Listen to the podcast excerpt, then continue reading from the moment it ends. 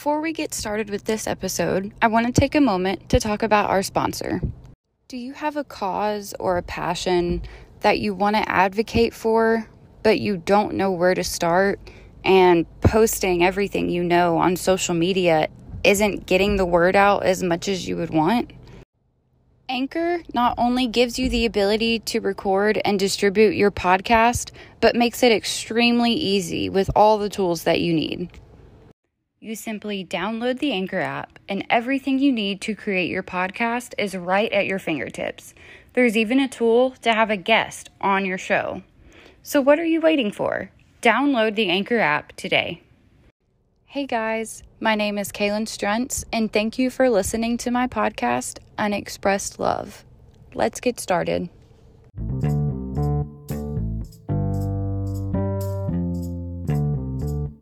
Before getting into this episode, I just want to check in with you guys.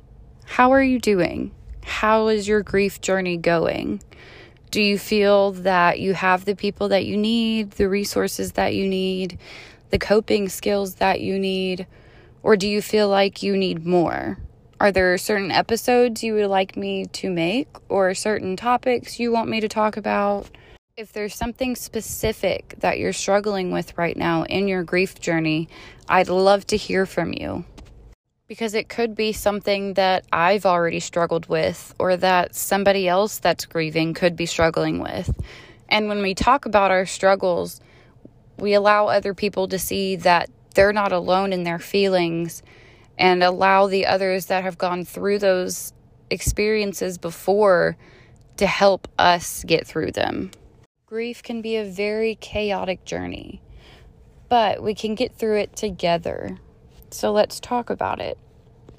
Now let's move on to what this episode is going to be about. About a month ago, I put out a survey, and in the survey, I asked different questions relating to grief. So, did you feel prepared? What has helped you cope? Did you get to say goodbye to your loved one? One of the reasons I wanted to create this survey was to get more insight on how others view their own grief, how they're dealing with it, and what more I can do when educating others on grief. And to tell you that some of the answers were surprising is an understatement. Over half of the people surveyed said that they did not feel prepared for grief at all. One of the reasons for a lack of preparation is because of the lack of discussion when it comes to death and grief. We're taught from a young age to fear death and that it's the end, when in reality, that's not the case. We're not told about all the different emotions that we're going to be feeling, and how those different types of emotions are going to continue throughout the rest of your life. No one tells you that you question if you'll ever truly be happy again, or that the waves will hit you at the most random times, or even that a bag of chips at the grocery store is going to be a trigger for you. We as a society tend to ignore the ones that are grieving and tell them that they should be over it and to move on with their lives. But it's not a breakup with your high school boyfriend. You're losing someone that you loved, and not by choice. And it's not just the ending of a relationship. It's the ending of their part in your play. Looking at my dad's passing from the perspective of his part in our play of life has just simply ended. It's time for him to sit in the audience and watch and guide and cheer us on as we continue going. The next question I'm going to discuss, and the results that I got from it, could be a little upsetting for some of the people listening. So I just wanted to warn you before I continue on with it. The next question that I asked was if they were able to say goodbye to their loved one. When I put this question on the survey, I had assumed that a majority of people would have had the opportunity to say goodbye. But as more and more people started to take the survey, I quickly saw that that's not a case the majority of the time. A little over half of those surveyed said that they didn't get to say goodbye to their loved one, which means that it must have been sudden or that they weren't able to get into town on time.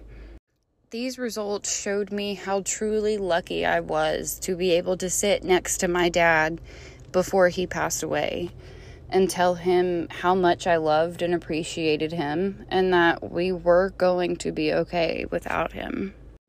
But not everybody gets that opportunity, which can leave those that were unable to say goodbye with a lack of closure. It can also leave some people with guilt because you didn't get there as soon as you should have, or you had an argument with them a couple of days before that was never settled. And that guilt is completely valid, but don't let it swallow you whole, because when they cross over, they see a much bigger picture than we can see. They've forgiven and they've moved on. All they can think about is how much they love you. And although you can't physically see them, they're always with you. They love seeing everything that you continue to do and accomplish throughout your life.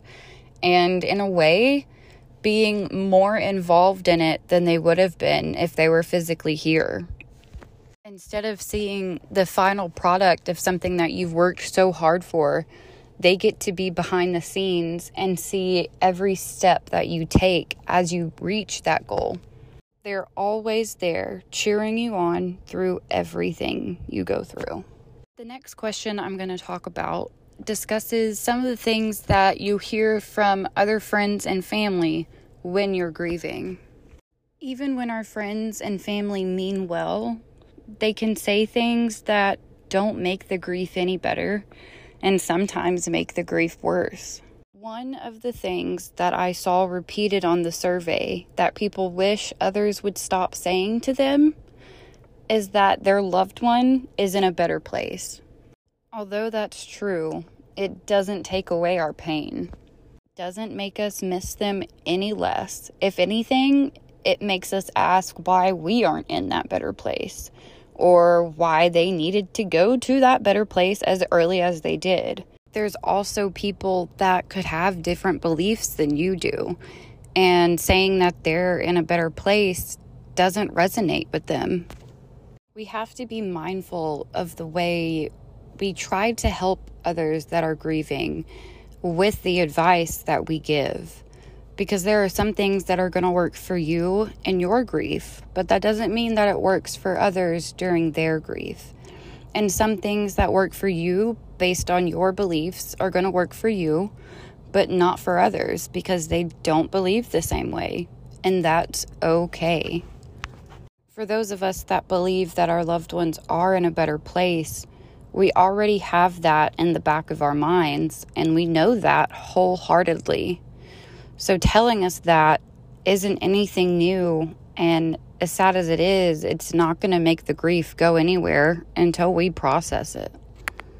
The other most common statement on the survey that people wished that their family and friends would stop saying is that they wouldn't want you to be sad. We know that.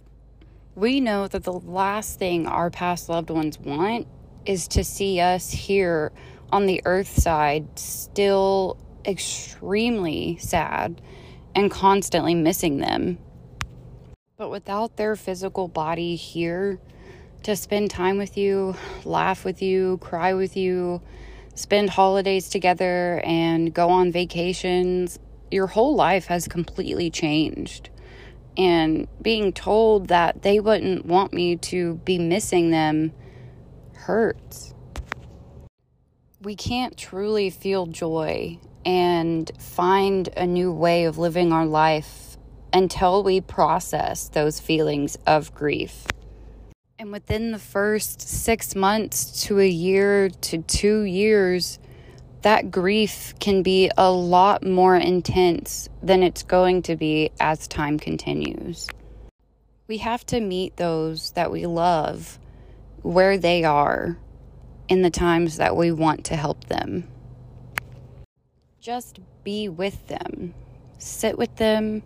Let them get it all out. Whether that's through crying, talking about it, whatever they need to do. Sometimes you can ask them, what exactly can I do to help you right now? But sometimes we don't even have an answer for that when you're dealing with grief. So just be there. Be in the room with them. Be company. Just let them know you're there. Whether there's anything specific that you can or cannot do, taking the time to physically sit with them can make a big difference. One of the other questions that I asked was, what are the hardest holidays to celebrate?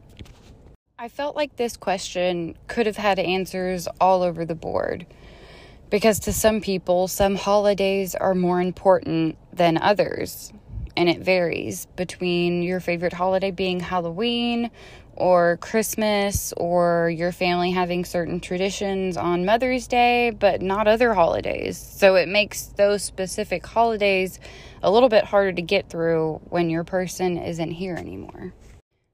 Of course, the hardest ones were Christmas, Thanksgiving, birthdays, Mother's Day, and Father's Day.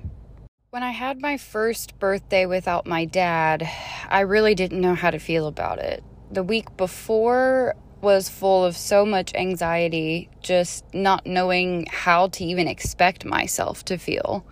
Because one thing I've learned with grief is you honestly don't even know sometimes what is going to upset you and what isn't going to upset you. I ended up taking my birthday off of Facebook because I didn't want to be bombarded with a bunch of happy birthdays. Because honestly, I wasn't excited. I was not ready to start another year of my life knowing that from there on out, my dad was not going to be a part of any of it. He was no longer going to be a part of my life or be there for me as I experience things and continue to get older. Because as we all know, adulting is not the funnest thing in the world. And having your dad there whenever you have a house problem or car issues takes such a weight off of our own shoulders. So knowing that he wasn't going to be here to be that help and to be the solid rock we have stood on for so many years, I just didn't want anything to do with my birthday. The other holiday that was hard for me isn't one that tends to be hard for some people, which was the fourth of July. And that's because since I can remember, me and my mom and my dad have worked a fourth of July picnic every year. There's baseball, food, games, people, sometimes animals come, and it's just so much fun. And my dad was always a very big part of those events that happened. He would be ahead of it all, asking people to help, giving them things to do, making sure everything was in line. So when we went this year, it was very hard on me, especially remembering that that time last year, I was already beginning to grieve, knowing that he was going to pass away soon. But I still chose to go and help and be there and do what I could, because that's exactly what my dad would have wanted me to be doing. He wouldn't want me sitting at home sad on the fourth of July. He would want me out with my friends and family in the sunshine, trying my best to have a good day. And it was a good day. But I could still see the chaos that the church was dealing with, trying to get it all organized and flowing well. Because that's exactly what my dad always did for them. And he wasn't there this year. So they were all having a really hard time. Moments like that really helped me to remember that me and my mom and his other direct family are not the only ones grieving his passing. Every friend he ever made and every life that he ever impacted is grieving his passing. Doing the activities that you used to do with that person, whether you were direct family or a friend, can be incredibly hard. But doing those things helps to keep their memory alive in our lives. Even if you don't keep up the traditions, the first, second, or third year after they've passed, you can pick back up on them later and still keep their memory alive. It's understandable that the first year and even the second year can be extremely hard when it comes to keeping the traditions alive and remembering them. Because when we try to those first couple of years, remembering them is almost more of just a reminder that they're not here. But they're only not here physically. Their energy and their spirit is always around you.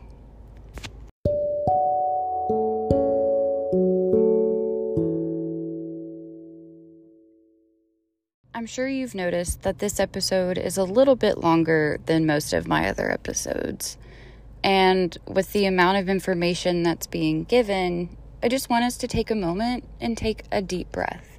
I want you to take a deep breath in through your nose into your belly for a full seven seconds. Hold that deep breath in for about two to three seconds. And then take a long sigh out of your mouth.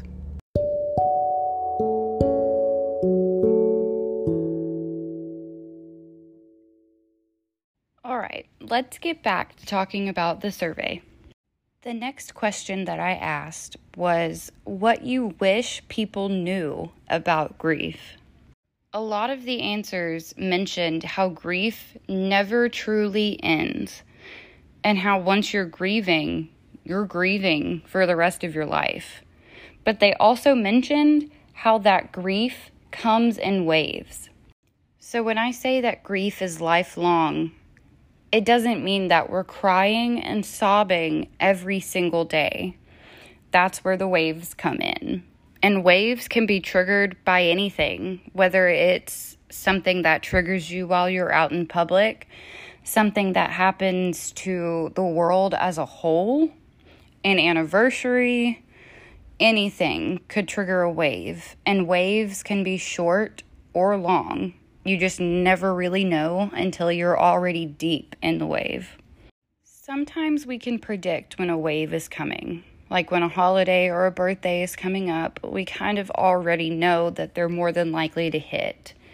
But then there are things that happen like Queen Elizabeth the Second passing away. And just reliving all the things that come with grief on the news every single morning can be a huge trigger. One thing that I wish people knew about grief is how much it truly affects your day-to-day life. My outlook on life and my day-to-day tasks is not nearly the same as it was a year ago. But at the same time, I'm thankful for the way that I look at things. But that doesn't stop when just the way that a man gets out of his truck reminds me of my dad. Or how life doesn't even seem exciting. Something as small as possibly having to get a new phone is hard, knowing that this phone is the last phone that my dad purchased for me. Or how I accidentally called his phone while I was grocery shopping the other day, and how quickly my brain switched from, oh, sorry, Dad, to, wait, he's not here anymore. Is mind-blowing.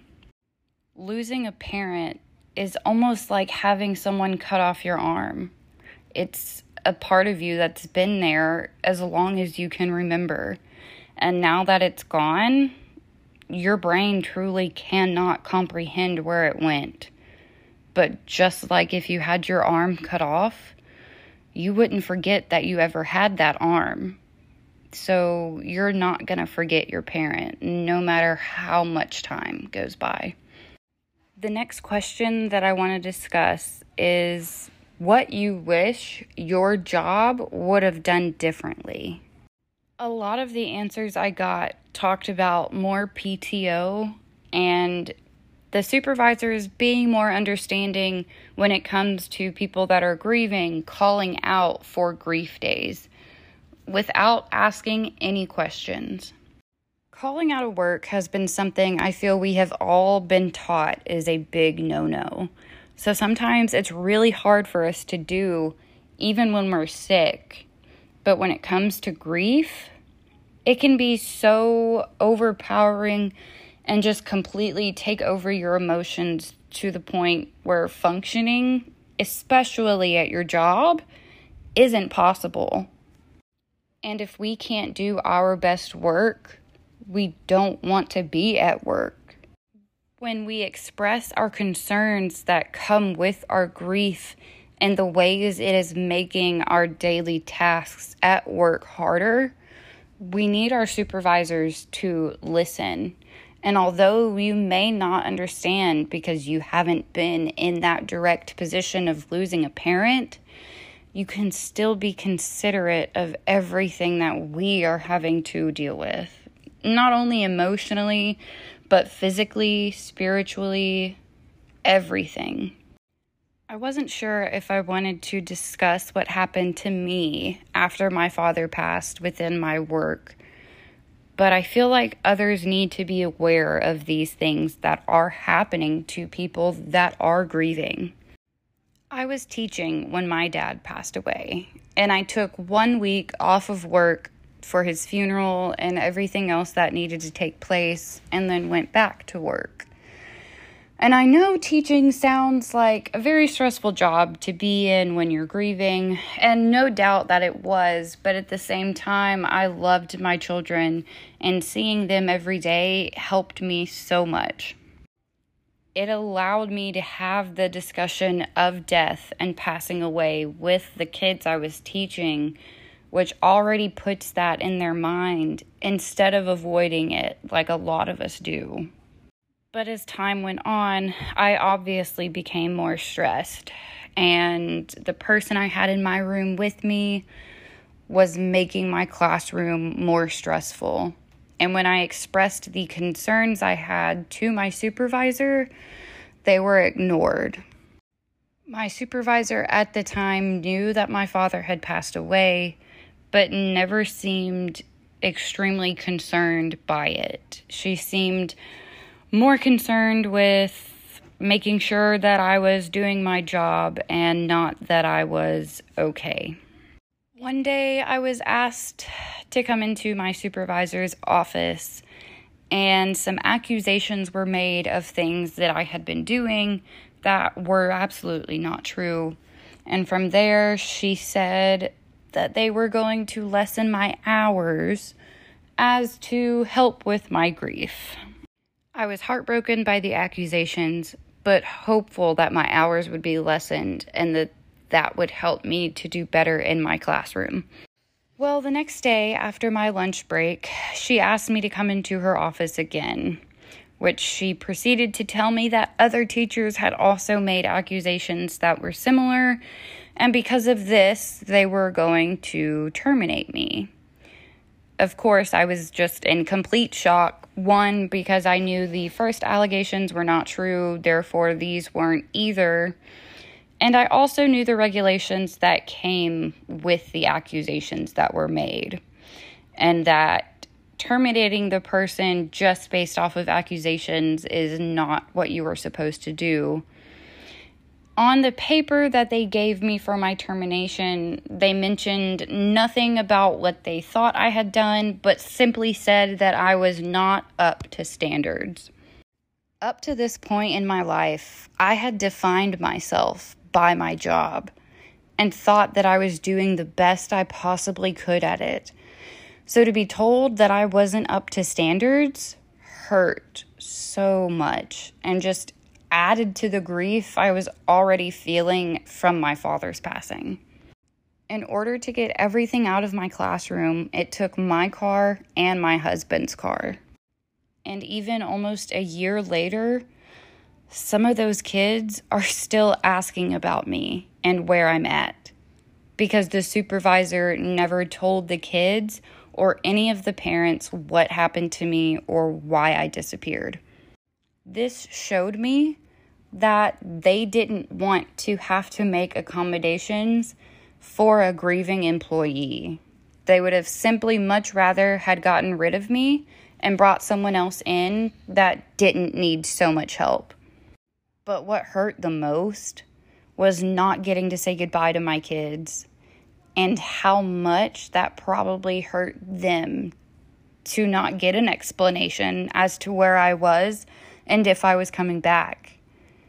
I I can't even begin to think that they think that I just left because they weren't behaving appropriately. I don't want them going the rest of their lives thinking I was mad at them, so I just left. Because they're going to start to think that other people in their life are going to do the same. All because of a grieving employee. We caused more trauma to children. If we only care about our employees and treat them with the most respect when they are happy and healthy, we're failing as supervisors. Because none of us are truly happy and healthy and rainbows and butterflies twenty-four seven. And if we keep forcing ourselves to put that mask on our face every day, we're just going to continue to become lower and lower on the inside. The next question I asked was, what has changed about you since your loved one has passed? I'm just going to read off a list of the answers that I got for this question.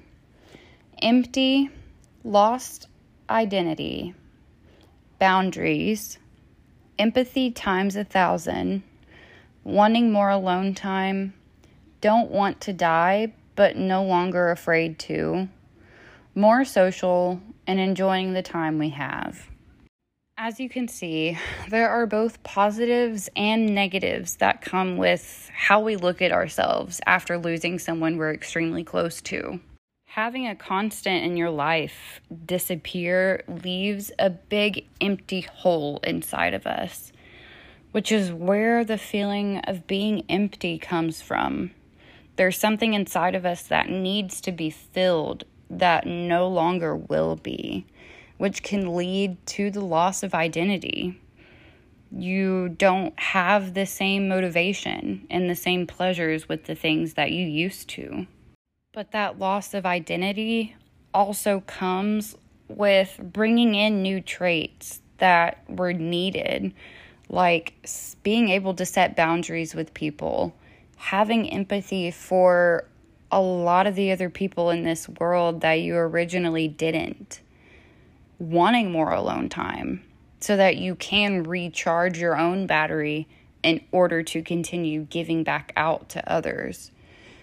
But then also just learning to truly enjoy the life that we have since we are still here. We gotta have as much fun as we can and be as happy as we can. Grow as much as we can, because that's exactly what they would want us to be doing. That I truly understand that death is not the end. It's a transition. And even though I know it's simply a transition, there's the human side of me that still doesn't want to die because I don't want to leave behind the loved ones that I have here. But at the same time, I am so excited to see my dad again. I know that every day that passes, I'm getting closer to running and jumping in his arms again. And I, I can't even begin to tell you how much joy that brings me. I've also personally gotten better at setting my own boundaries with everyone that I have within my life, because boundaries are healthy for our own well-being. I used to honestly let people walk all over me and hurt me and honestly not be very considerate of me and my time and my feelings. But now, I'm not wasting the time that I have left. And you may feel like you've lost your identity for right now, and that's totally normal and completely valid. But just know, as more time goes on, you are going to continue to transform and change into a better person, and you will begin to love the new identity you have. My second to last question was, have you lost any friendships? The results to this answer actually surprised me a little bit. forty-two point eight percent said none, twenty-eight percent said some, and seven percent said most. I have maybe one or two, maybe three friends that I still talk to that I was already friends with before my dad passed away. When you lose a loved one and you have other friends that haven't lost a loved one yet, they can tend to avoid you because the reality of death scares them because of their lack of understanding of it. And so when they avoid you, they're avoiding that reality and they don't have to confront it. They don't know what to say and they don't know what to do, so they distance themselves. And sometimes it's the things they do say and do that cause you to not want to be their friend anymore. They get tired of the constant crying and complaining and constantly talking about missing your loved one. They don't know how to put it in front of their face every day like it is in yours, and it becomes too much. So they can tell you to move on and get over it and to stop whining and all kinds of sayings that actually hurt much more than they realize. And sometimes these hard circumstances in our lives show us who truly cares and who truly doesn't. And it gives us the opportunity to trickle down to those few people that truly want to be there for us and focus our time and energy on them. My last question was, what are some things that have helped you through your grief? A lot of the answers that I received were podcasts, YouTube, music, family and friends, books, et cetera. We all cope differently, and thankfully there are so many different things that can help each of us with our coping. Whether that's getting on YouTube and researching anything you can so that what's currently happening in your life makes more sense, or listening to a podcast of somebody else that's going through the same thing so you don't feel so alone in your circumstances. Music can help get those emotions going and help put words to the emotions. They can also just help you to release those emotions, because sometimes if even if I want to cry, I can't. So a sad song is just what I need. Having friends or family that have also experienced loss can be a big help as well. Because they've been there before, they kind of have an understanding of what you're going through and may have a better idea of how to help you. And if they know you personally, they really will know what helps you and what doesn't. One of the things I originally started to help me cope was crafting. And crafting and being creative is such an easy way to ground yourself, because in order to be creative and have the ideas and then bring them to life, you have to be in a grounded state of mind. Whether that's painting, sketching, doing something with your Cricut, or making moss-related sculptures and decorations like I did originally. Taking all of that darkness inside of you and turning it into something beautiful really changes your mindset and shows you what you're capable of doing, even at such a low point. Meditation has also helped me so much more than I could have ever imagined that it would. And even if I'm not sitting for thirty straight minutes and just breathing, taking the time when I see that I need to, because I'm getting overwhelmed, to just sit and recenter and take a couple of deep breaths really helps me throughout my day. There are also so many T V shows and movies that relate to death and passing that can bring clarity and even some humor to your situation that can make you feel a little bit better. And we all know that laughter is the best medicine anyway. Well, that wraps up this week's episode.